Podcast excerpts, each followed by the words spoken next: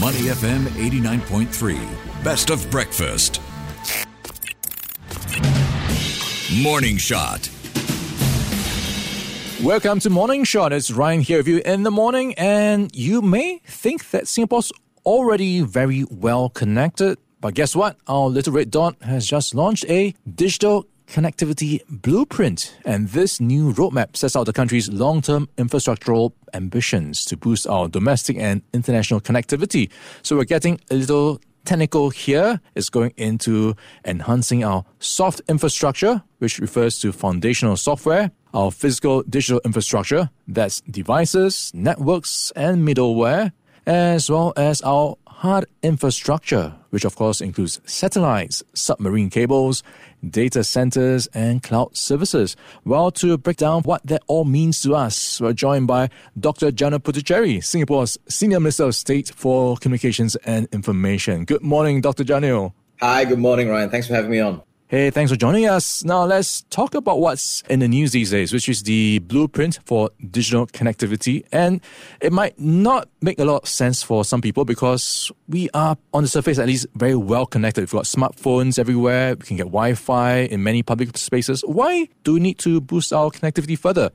Well, uh, our digital connectivity is the sort of invisible foundation. Uh, it drives the digital economy. It also drives Uh, the kind of opportunities that create this type of uh, interview, you know, that I can be here zooming in, uh, and you know, you as a, uh, as a as a media team, you have the confidence in the in the connectivity, right? That that this is going to work, uh, and it's going to work when we need it.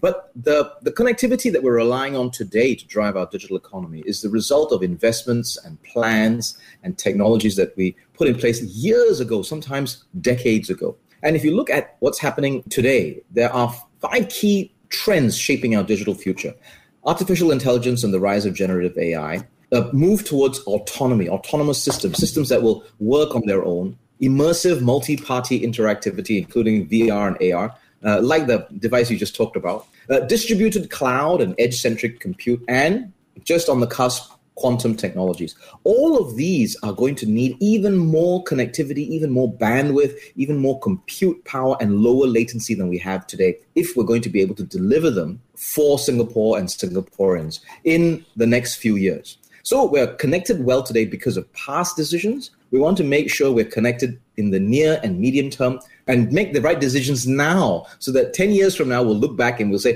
thank goodness we did that in twenty twenty-three.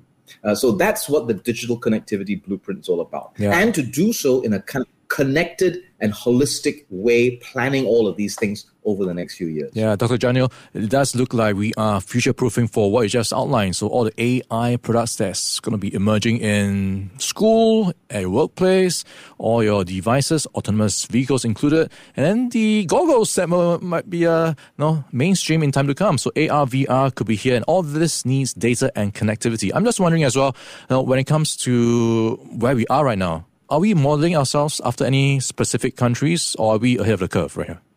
Well, we spend quite a bit of time studying other countries' development, not just for this digital connectivity blueprint, for all the things that we do around technology and smart nation and digitization.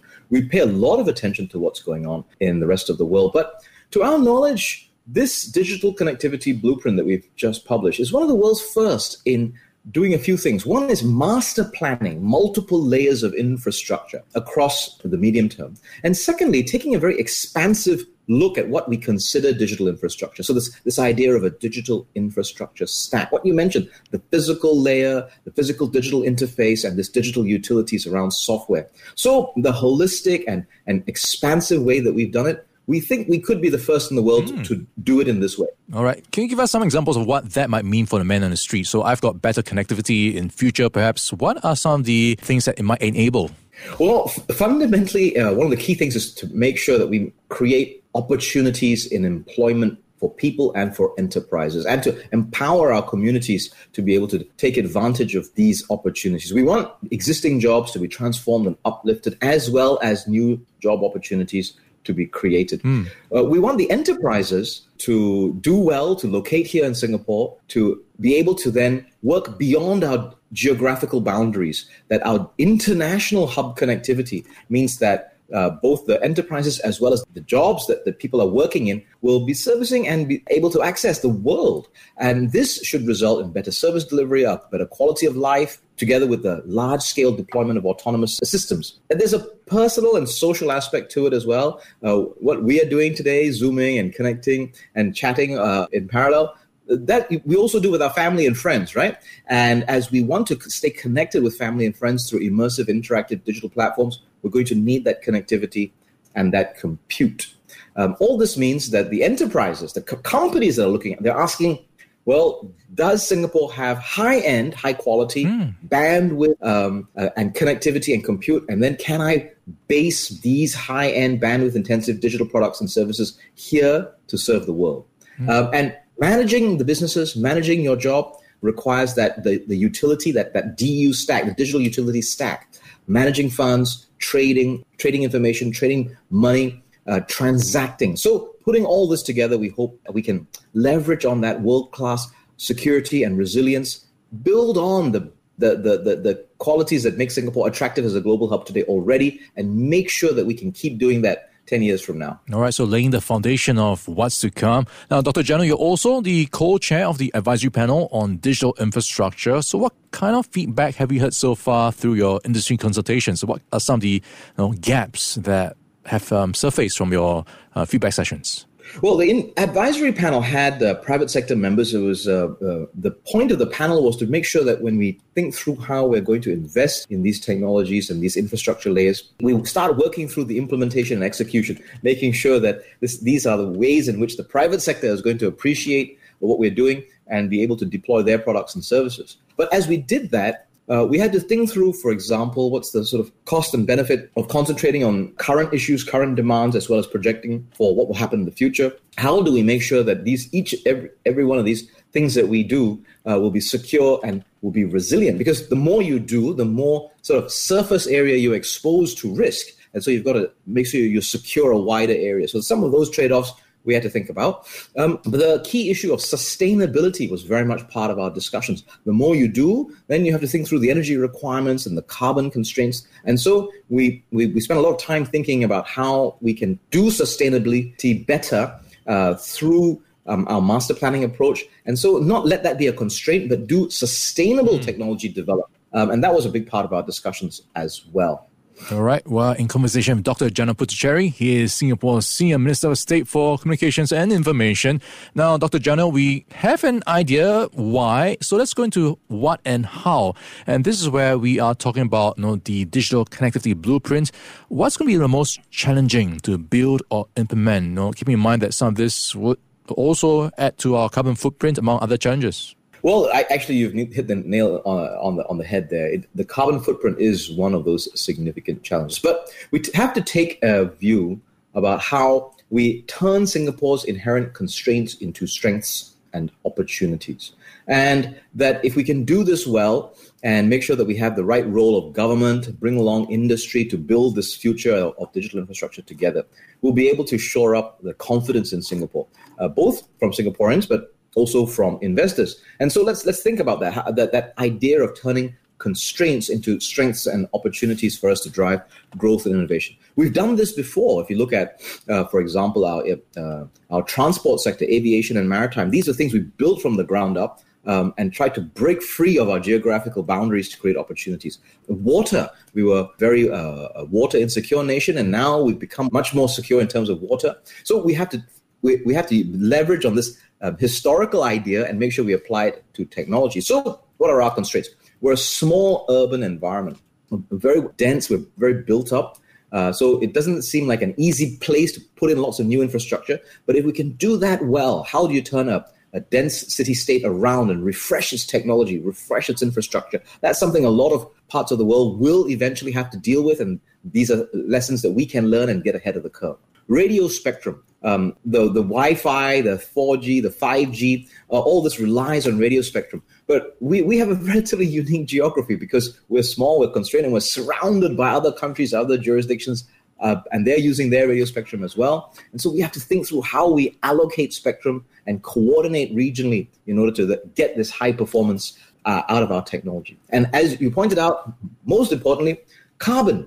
we're alternative energy disadvantaged. We have a very limited scope for, for, the, for building up our own renewable energy um, industry. We'll have to import renewable energy, but we also need to then reduce our uh, utilization of, of our carbon envelope. And so we can think through how greater energy efficiency in both hardware and software uh, can turn into an advantage. Can we be uh, at the forefront of green data centers? We want to be able to have sustainable growth of new uh, data centers, and these then need to be green data centers. Mm. We want to be able to have the best-in-class software, and so it now needs to be software that offsets that rise of emission by becoming more efficient in its operations. Uh, we have to bring together the, the various stakeholders, researchers, industry, institutions, and try to then deal with the software side of improving our, our uh, energy efficiency while thinking about these carbon constraints. Yeah, lots to look out for, and I can definitely feel and hear the excitement coming through from you, Doctor Janil. And let's not forget about the people element and the bigger scheme of things, right? As we speed towards this digital future, what safeguards do you have you know, in mind as we think about things like not leaving anyone behind? No, absolutely. This is a, a vital part of the work that we do in the ministry as a whole and in the team as a whole. We, we are making these moves on infrastructure, you know, doubling our submarine cable landings, uh, driving this D U stack, and going to ten gigabits per second um, connectivity. Uh, but all of this, we can't, as you say, we must make sure that we keep the people front and center of what we do. The blueprint itself is about infrastructure, but rest assured that the rest of the team and the work that we do at the ministry and uh, various other teams is about making sure that we have digital access, that every Singaporean will have the opportunity to remain highly connected. We're doing quite well already. ninety-nine percent of residents already having access to the internet, one hundred seventy percent mobile phone penetration rate. But we can continue to make sure that the disadvantaged and the vulnerable have access. We have schemes to give subsidized broadband and digital devices to low-income uh, Singaporeans to subsidize them. Um, we also have to work on digital literacy. We have another office, the Singapore Digital Office, uh, to help raise digital adoption levels, including for seniors, working through how to learn to do e-communications, access e-payment services.